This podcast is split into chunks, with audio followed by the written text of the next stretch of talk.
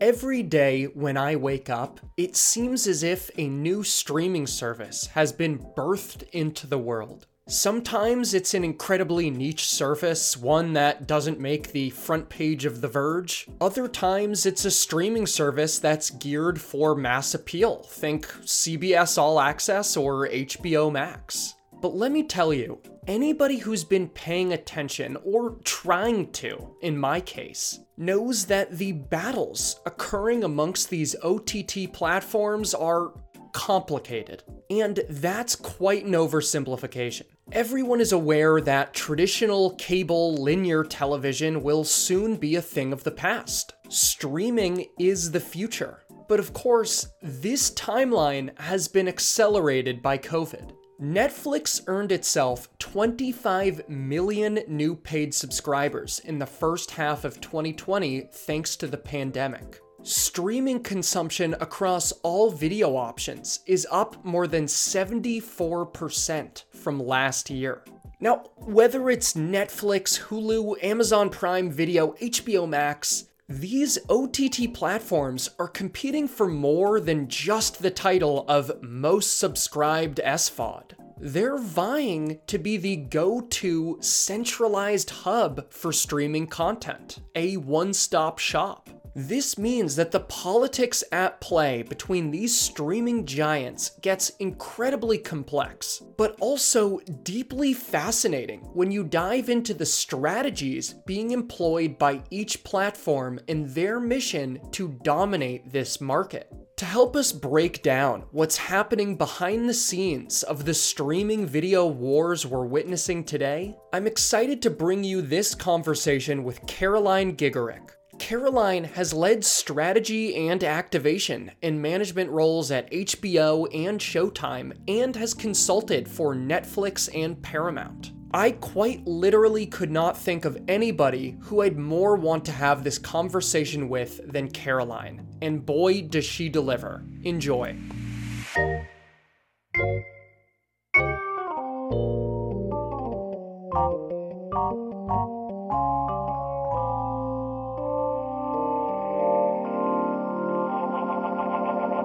So great to have Caroline Gigorek here with us today to really talk about OTT platforms, this incredibly competitive space, and a space that, with quarantine, as you can imagine, I feel like there's more chatter about than there ever has been.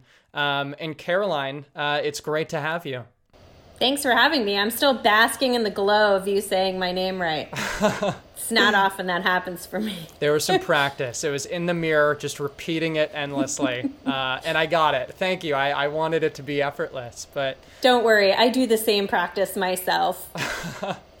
Beforehand, great. For any intro of any sort, you just got to make sure you have it down.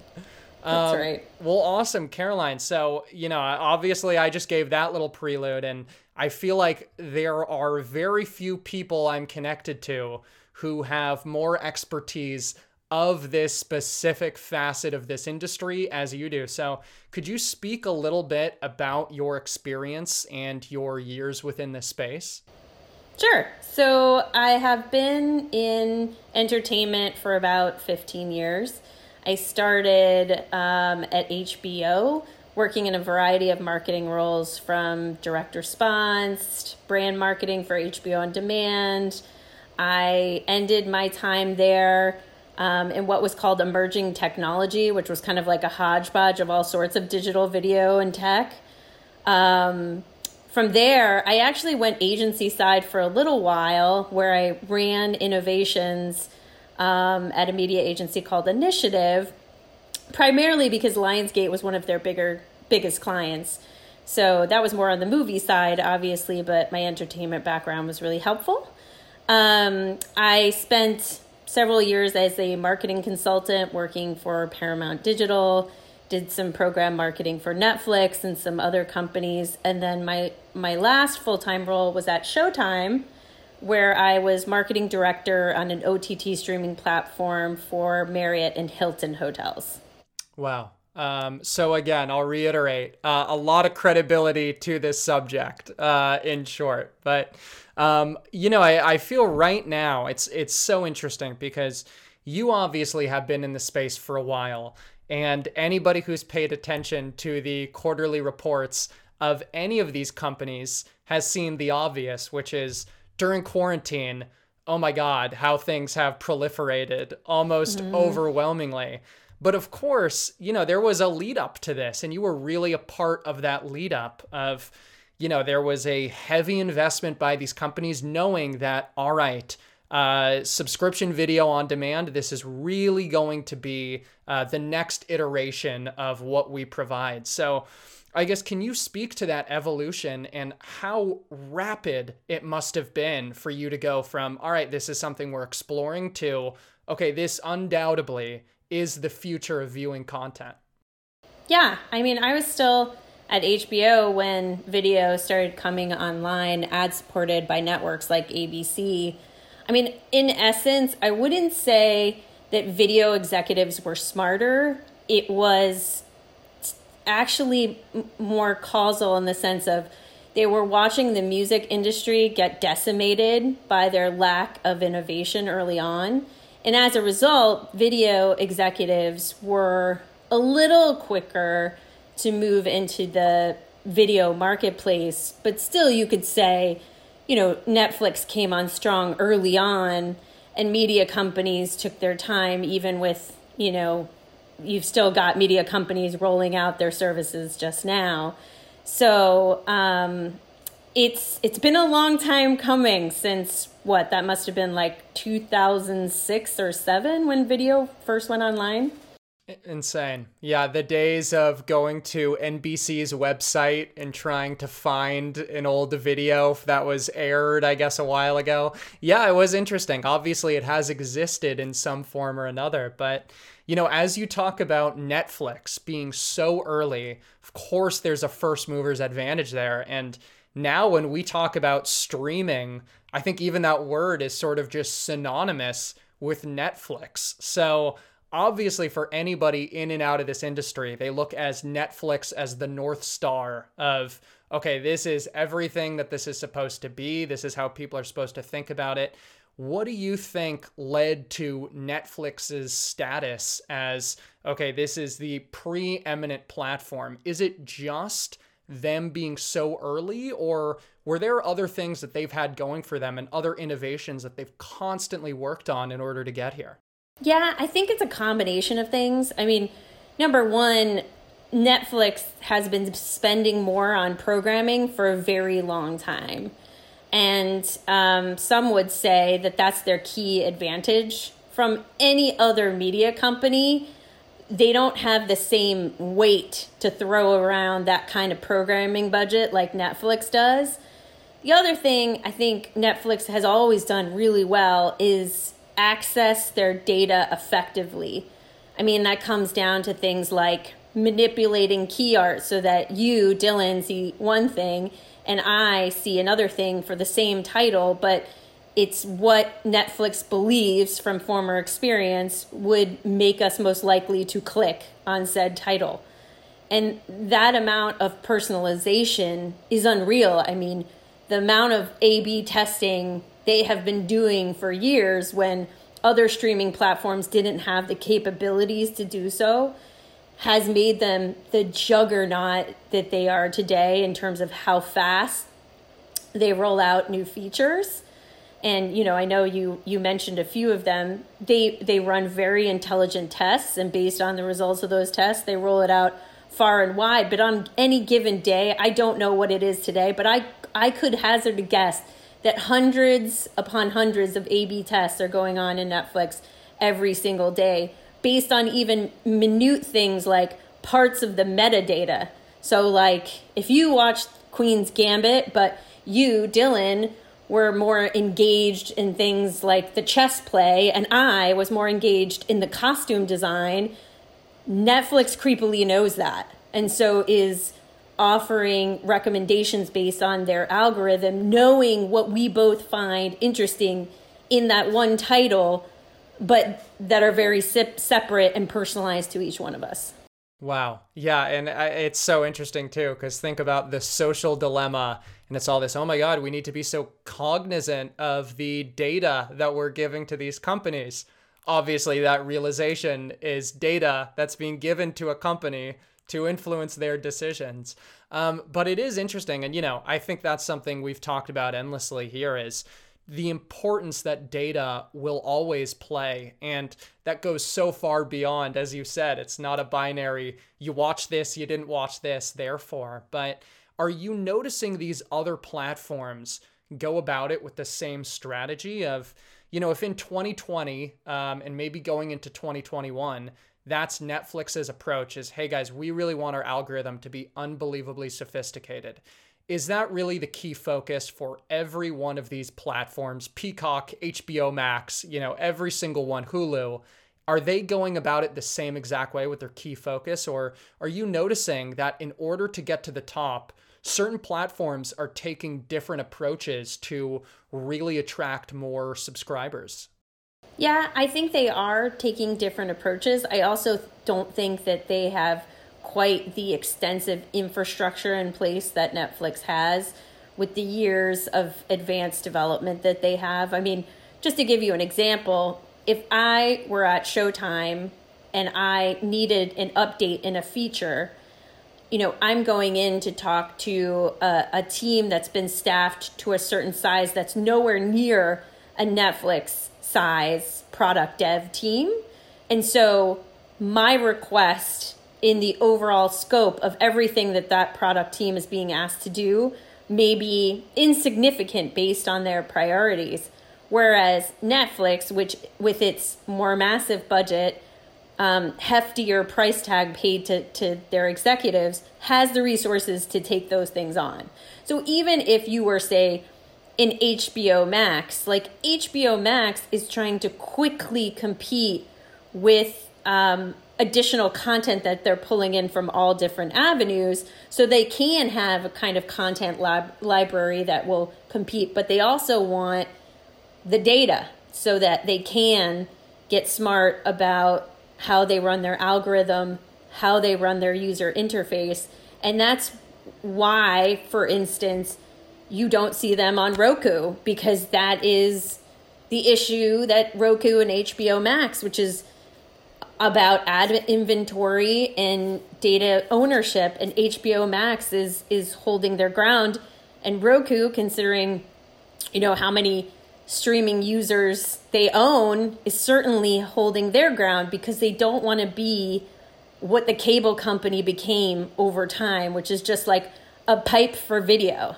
Yeah. Um, and you bringing that up, you know, it, it is insane. Roku, this is, I am, I'm not so smart. I know this. I'm reading off something right now, but Roku has 46 million users, giving it an estimated 30% of the streaming device market.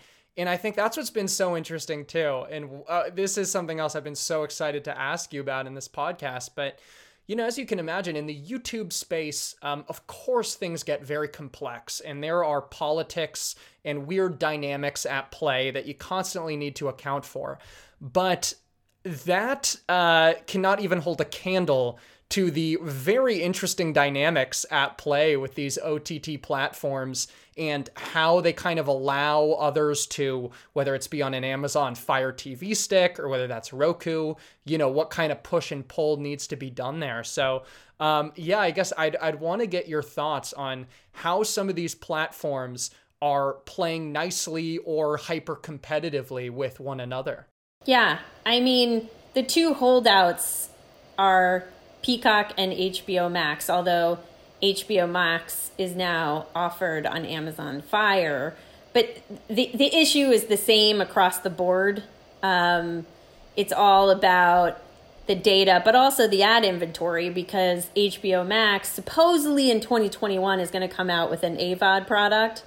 So, which just to, to pause and say, like, blows my mind as a former HBO employee. In what way, if, if you don't mind elaborating? I, I mean, I'll I'll just say that you know, towards the end of my tenure, we um, came to the senior executives of HBO with a ad supported platform um, that had quite a bit of use, and they laughed at us. Like that ad supported business is from for what I understand the brand ethos of HBO to be, which has significantly changed in the advent of HBO Max, completely different than the premium video outlet that I that I, I know from my history. Wow. Um, that is very interesting. Thank you for divulging that uh, that little bit there of your experience of what's happening behind the scenes. But sure. um, yeah, and you it brings up another interesting point though is how does advertisement play into the future here? Because um, I think anytime there has been any conversation about integrating ads, and I know some do. I think Hulu has a lot of ads, even if you pay. I could be wrong on that, but I'm pretty sure that's the case. Um, and it exists in some other forms and some other platforms. But how do you see the future of advertising on OTT platforms? Because it obviously is not going to play out as a traditional, you know, you go to watch a uh, some show on MTV in the year 2005 and you have your very structured commercial breaks that the user seems to be just perfectly content with. Yeah, well, I actually saw somebody posted this on LinkedIn today about the effects of COVID on the the ad uh, market, the advertising market. And pretty much everything across the board was down.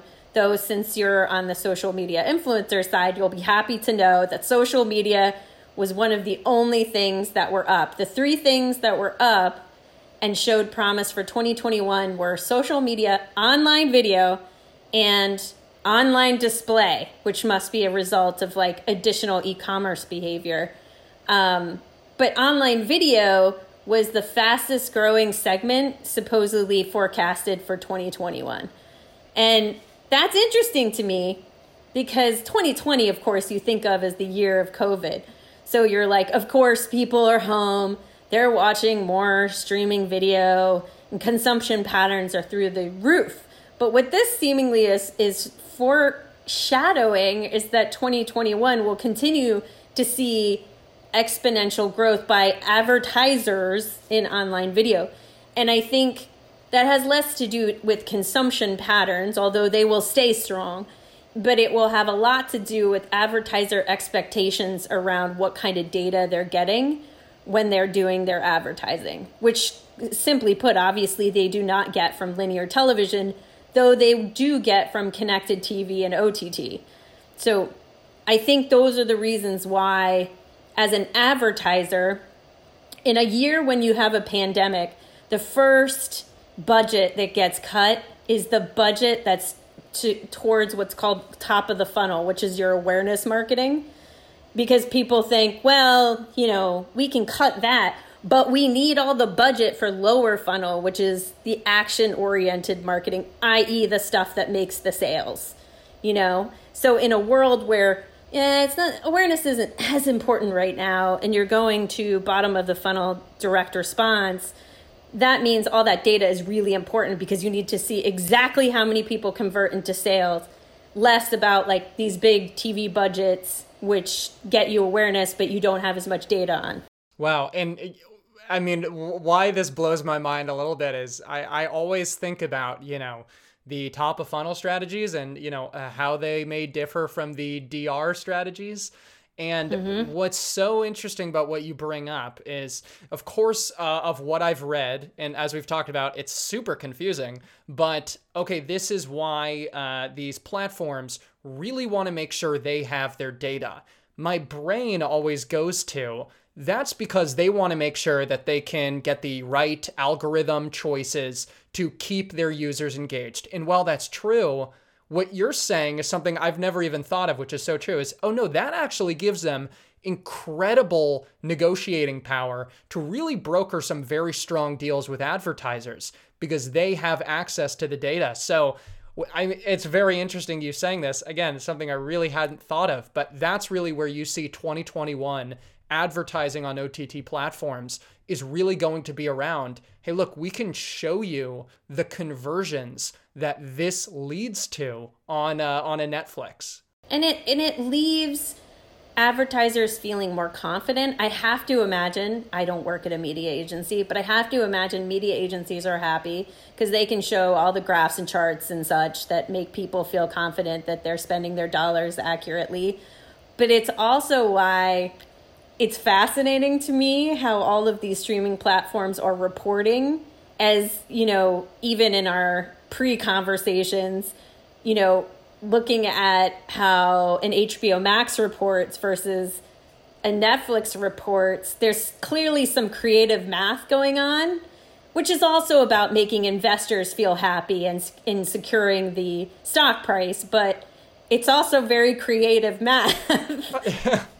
know? for for listeners, we we had a back and forth over email of okay, what is the ranking for the most subscribed uh, OTT platforms? And it's very hard to know this information because, you know, some will have just completely different metrics for what they count as a subscriber or viewers or viewers within a certain window. So it's incredibly confusing. But regardless, I guess there does seem to be somewhat of a clear hierarchy um, where you can kind of sense okay, Netflix might be at the peak of the mountain here, and some of the other ones like CBS All Access, or maybe the even more niche ones like, I don't know, Shudder or Crunchyroll, mm-hmm. you know, are mm-hmm. maybe more at the bottom. So if that's where it stands right now, I guess what do you think it's going to take for those at the bottom to really work their way up? Is it going to be continuing to focus on a niche, something like Crunchyroll or NFL Sunday Ticket? Or do you imagine that some of these pla- some of these uh, OTT platforms that have far less subscribers than an HBO Max or a Hulu, they're going to have to go into a totally different strategy if they want even the slightest shot at competing. Yeah, it's. I, I feel like this is a is a tough thing to answer because I think people are starting to feel streaming service exhaustion already you know, which is a result of so many different streaming services and choices. It used to be the idea of going to a streaming platform would save you money on your cable bill. But now, especially in my particular space and my colleagues of media professionals, that is definitely not the, the case. They are subscribing to all of these things. And even if they are a cord cutter, they're now spending more money than they used to. The market usually follows the rest of you know, media executives in the same behavior, and people are going to start to feel burnt out. The other thing, just harkening back to something you said early on, is you mentioned on ABC.com you had trouble finding things. Well, the, the issue with online video search is still big in this space today, with no one really solving it, but a whole bunch of people trying to, like Comcast X1 Infinity or Google or Apple TV they're all trying to get at it. But the reason they're all trying to get at it is because if you can be the central hub, just like the cable company or the satellite provider was before for all video, well, then you become more necessary to the end user. So that's something that I think these companies are trying to solve. Like you see Google TV trying to solve it, they want to be the home of video um, you see Apple trying to solve it, and you see cable companies trying to get back in there and solve it because it's all it's all about owning the subscriber. Um, in terms of the the little guys and what they can do, I mean, I feel like there's a ceiling, especially for the more niche services, because they are niche long tail services, which means they cap out at a certain number of subscribers because of the fact that they are niche which is fine. That's just fine as long as they are keeping their content cost low, their infrastructure low, and they have enough subscribers to sustain themselves. They don't need to be a Netflix to be profitable. They just need to keep their acquisition cost of each customer low and keep the infrastructure and content lower and thus pull out more value. Yeah, exactly. And and uh, I think to that there is a ceiling, but as long as they're really super serving that audience, things will probably be more or less okay. As I think we've seen the case with most of these. Um, you know, I I know uh, Crunchyroll subscribers, I know Shudder subscribers, and I think a lot of the time it isn't always a given that they have Netflix or Hulu as well. But um, to, I guess, the end game you were talking about of those biggest players. So, really, the philosophy of most of these guys or most of these companies that are trying to find ways to aggregate um, these different platforms is to really be the centralized location. Is that sort of what you're saying? That it's going to be, all right, I, I go down on my TV and I trust Apple in order for me to look through all of my different content offerings across everything I subscribe for. I guess almost ironically, not too dissimilar to cable packages. That's exactly right. That's exactly right. Because it's like, it reminds me of this salad place that was across the street from HBO. And uh, it's on uh, 42nd and 6th Avenue, the old HBO building before they moved to Hudson Yards. And if anyone knows anything about that part of New York, it's busy. And during the lunch rush, it's not like that you could stand there in line and be like, I think I want tomatoes and maybe I'll get some pumpkin seeds. No, no. There are like 10 angry New Yorkers behind you, and you better make some choices about that salad very quickly, right? Like it was the most stressful part of my day. I hated going there, and I would only go there if somebody made me go. And so it reminds me of that in the sense of people like these prepackaged, as much as they say they want a la carte content, the reality is most people don't have that much time in their day to say, okay, I want this exact thing, and then I want that exact thing, and then I want that exact thing.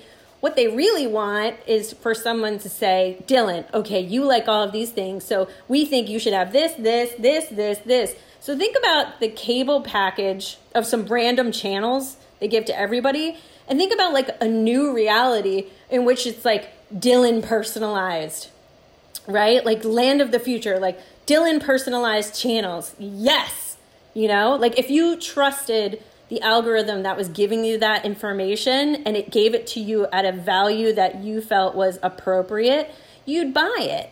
And I think that's what most people want. They want something they know that if they're, you know, a, a family with children satisfies their kids, satisfies them, but doesn't break the bank, so to speak.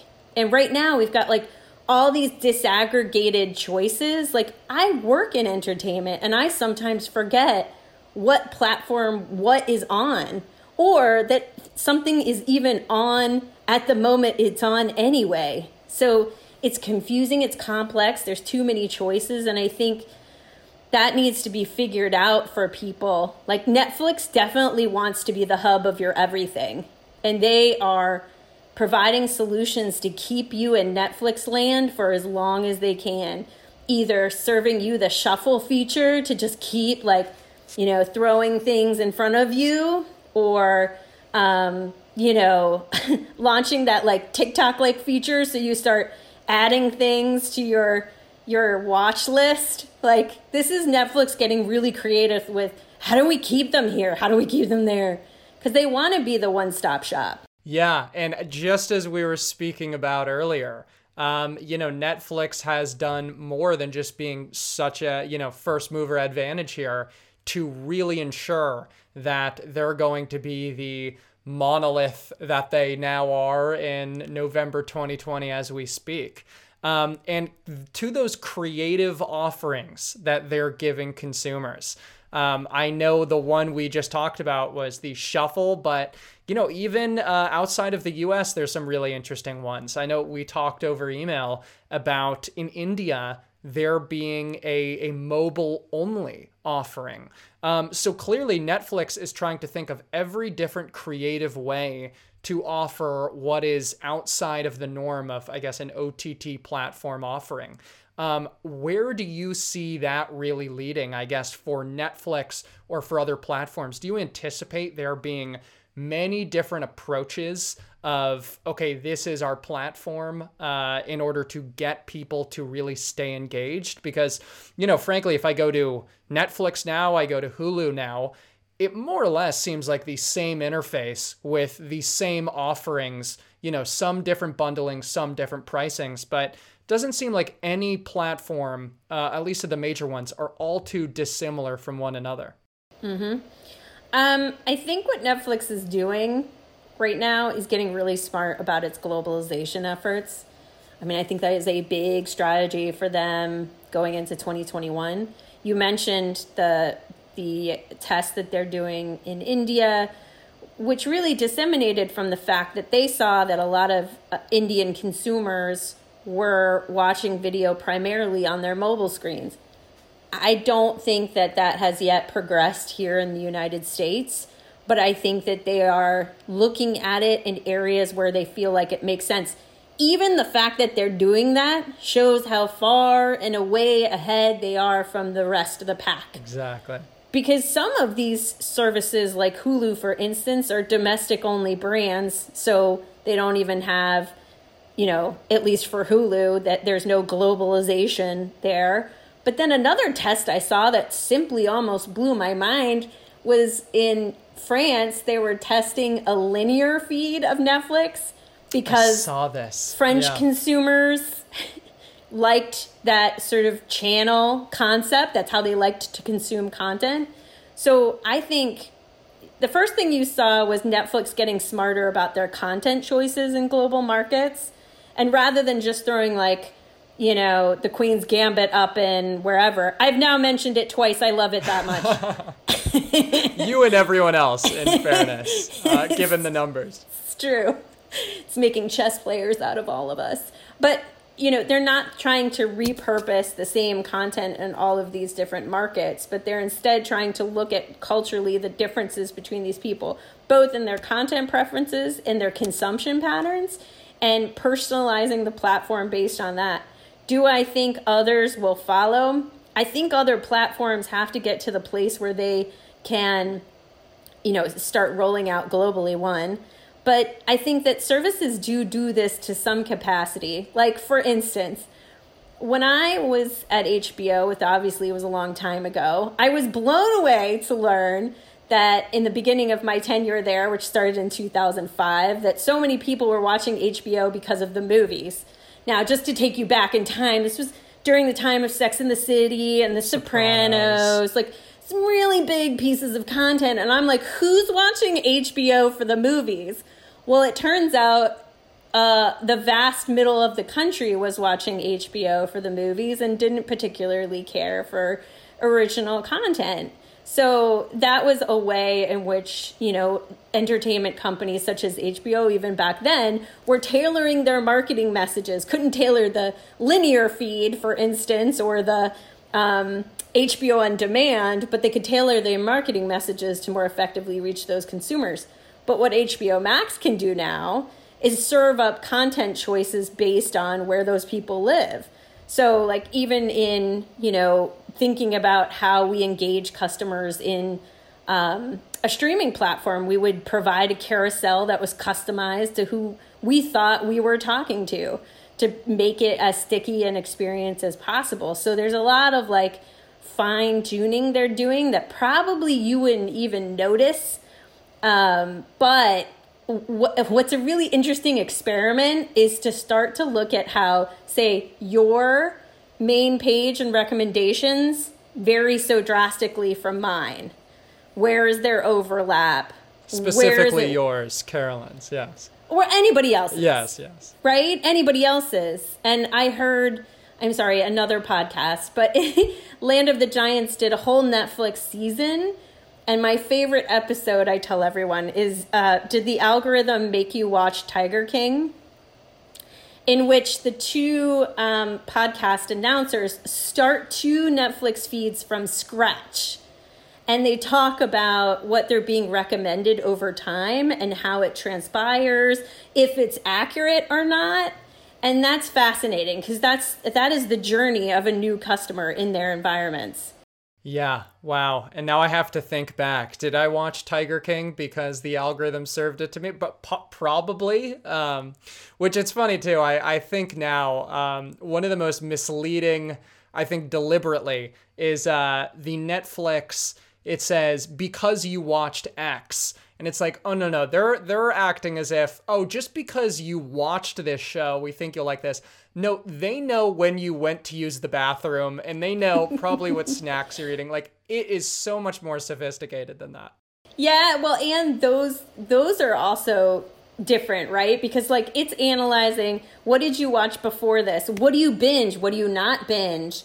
You know, how many what time of day do you typically watch? Well, depending on the time of day, does it show that Dylan is in a particular mood versus like if he's watching at like Sunday at 2 a.m.? Like, what mood is Dylan in? What, what, what can we predict about Dylan? Like, I, I often think of the, the, um, the piece the social dilemma when they have the the guy and they're kind of like behind the scenes talking about what what they think right. i'm like that's what all media companies are like that's really i mean they have some fancy data science but they're all doing exactly the same thing in their own environments to try to keep people watching yeah, uh, it's not just Facebook. It's it's absolutely everyone. Um, it's everyone. Uh, you know, it's it's interesting when you bring up, uh, you know, there's binging, and then I know specifically for that French linear television Netflix offering.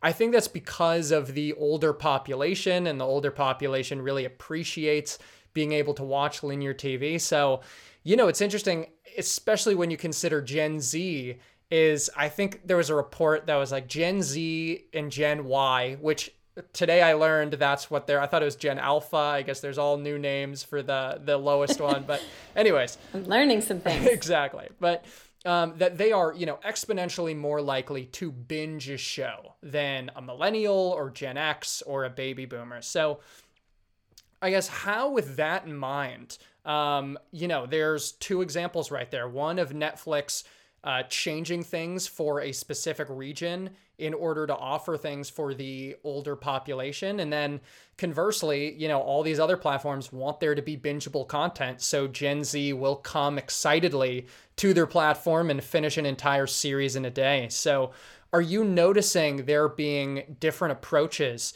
based on targeting the older demographic versus based on all right, how can we, a Netflix, a Hulu, and HBO Max, how can we ensure that we have the eyeballs of, say, Gen Z.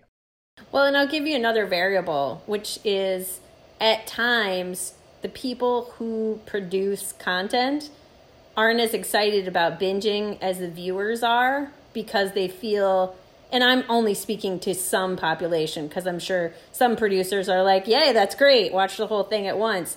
But some, just like album creators, want there to be a respect of the content itself. They also want there to be a longer marketing window than sometimes a Netflix can offer, right? So the other variable is that all of these companies are trying to satisfy the content creators in some way, which is in Netflix case heavily to do with the amount of money they're spending. But then, you know, you've got these other media companies that, that are trying to say, well, okay, we're going to do more for you in marketing and we're not going to do binge content. We're going to offer it in a window so you get more PR over time. so there's all these different variables outside of just like delivering what the the end viewer wants, which makes it super complicated. And so if in a pure environment where none of that existed, it was just all about the users, I think you could figure out, um, generally speaking, which which sort of shows aligned to those particular target segments and make them bingeable versus maybe content more appropriate for older audiences that make more sense rolled out in a windowing strategy and maybe yes in France on the linear TV channel.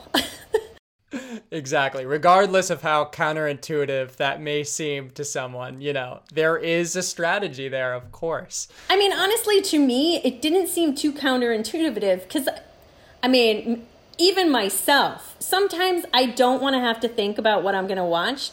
I just want to turn on the Food Network and whatever baking show is there, I will watch it right? Because like forced into it. Yeah. I d- I don't even care whatever is there. If it's holidays, it's baking. I will watch it. Versus you know sitting down and watching something from start to finish, which almost feels like at times a more investment of my energy. Versus like let's say I had like 15 minutes to kill and relax. I'm not going to start like a Netflix show, for instance. So I think it makes sense because I think the shuffle feature by Netflix is a somewhat like light version of that idea or why TikTok is popular in the first place, you know? Exactly. And, you know, it's funny when you bring up Shuffle, you bring up TikTok. Uh, I think that leads into, uh, I think, really one of the final topics I, of course, want to ask you about. Um, and I, I imagine you can see where this is going. But there was a platform called Quibi. Um, and, you know, it did not work out as clearly they were expecting, but almost on paper, it did sound like, oh, wow, this is what people want. People like short form content. People like quality entertainment from a Netflix or from something that's just incredibly well produced. So, um, I guess, where do you think things went wrong there? Because, you know, we talk about shuffling and almost other uh, elements from you know TikTok, for example, that a Netflix is now adopting. So clearly, these platforms are seeing, hey, there is something there. Maybe Quibi went a little bit too far in trying to bridge the gap between short form and long form. But uh, yeah, I guess I've rambled here. But what are your thoughts on the the topic uh, of Quibi? Someone turned me on to this guy named Neil Postman, who some would call uh, anti technology, but I think he was just a pragmatist. And his question to all new technology was what problem is it solving? And with Quibi, the question is was it solving a problem? For instance, six minutes of content, you could say that you could technically start a Netflix show, watch only six minutes on your subway ride to work, and then keep watching on your lunch break, and that would be your Quibi, right? Um, the other thing is supposedly they were building content for younger audiences, but they were making them pay for that content. And for any of us in tune with younger audiences, we know they don't like to pay. In fact, most of them share passwords, usernames, all sorts of things years after college. So they're not going to pay any amount for quick bites. And then the final thing is if you have, and I say this with all love and respect, I really do, because I think they are smart media executives. But if you have two people who are of a certain age deciding what content is appropriate for much younger audiences, and they don't have, you know, enough people around them to give them the kind of support and feedback necessary, well, I think that's also an issue. Um, you know, it, it reminds me of all sorts of companies where you need to be able to speak truth to power, you know? And I'm sorry to go back to Netflix, but that's their whole strategy, right? Like, you're only as good as you were yesterday, which is a very scary philosophy to me, but also seems to breed this kind of environment where you're always requesting feedback because you know that you're only as good as your last greatest idea. And and that's where I think Quibi went wrong. I will say one more thing. The the turn what do they call it? Turnstyle yeah, Turnstyle, Turnstyle. viewing, revolutionary. Oh my gosh. The Turnstyle video, it's not like any of us were like dying to turn our our our iPhones on its side and watch horizontal video and to think about how much money was spent producing content simply for horizontal view is unfathomable to me. Um, so it, it was a cacophony of problems, really. but I, I do want to say it's it's honorable that they showed up and tried because obviously after it was announced that they were going away, it felt like the criticism was being piled on by people whose sole purpose in life is to criticize but who haven't created anything. And so my my only last line is it's really easy to criticize, but it's very difficult to create. Completely. Yeah. And and to what you're saying though, what is the correct approach there? Clearly Netflix, it is not uh, you know, some executives who are out of touch when they are figuring out, all right, what content to produce here. clearly they have an expansive team that knows exactly how to really connect people with engaging content, really has their finger on the pulse of these demographics. Um, and so, do you really attribute that then to, uh, I guess, just the budgets that we've talked that Netflix has? And do you really think that is the most important variable as we look into 2021? Is it just going to be who's going to have the best new content? And that is really what's going to dictate how many new subscribers a given platform gets? Or is it going to be something else that really could shake things up in the new year? I think content is still going to be the most important factor on the block. I don't see Netflix slowing down in terms of outspending everyone else as they have been doing um, for quite a while. I think it will get more difficult for them in the sense of you've got other media companies that are starting to get wise to Netflix in the sense of, you know, take take a show like The Office which for years has done incredible numbers for Netflix, but that's an NBC property. Well, NBC is now getting smart to that, and in 2021 it will go away. If you, I, I, I, I sent this to you. I really like this Nielsen's new streaming list.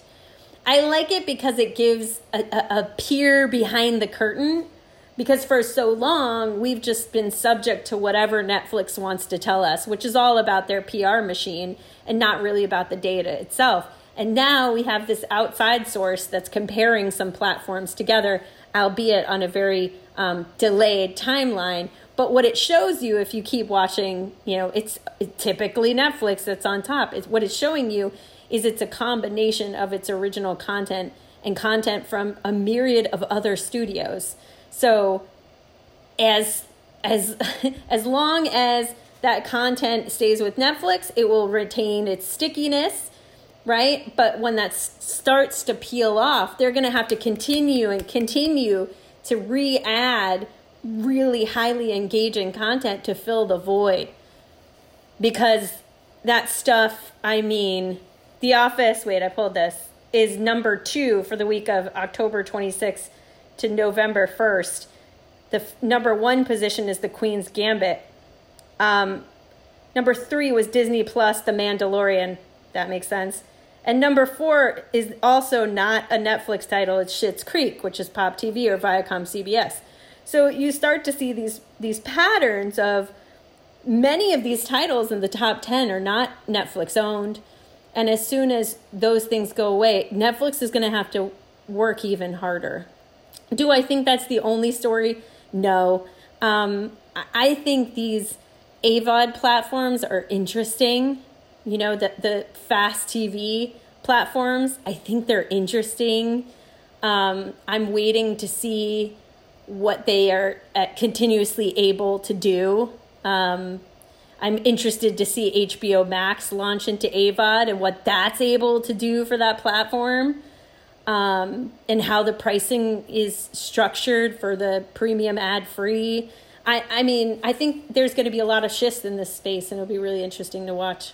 Yeah, and especially with HBO Max, as you planted the AVOD seed way back when, when you were there, given the uh, anecdote you, ha, shared, ha, you shared ha, I wish that was true. I'm sure they will attribute it to you in, in some fashion. But please um, do. God, well, awesome, Caroline. I, I, guess before we wrap up here, is there anything else you want to plug or make mention of that we haven't been able to touch on thus far? I have to throw in that I firmly believe that connected fitness is part of the SVOD landscape.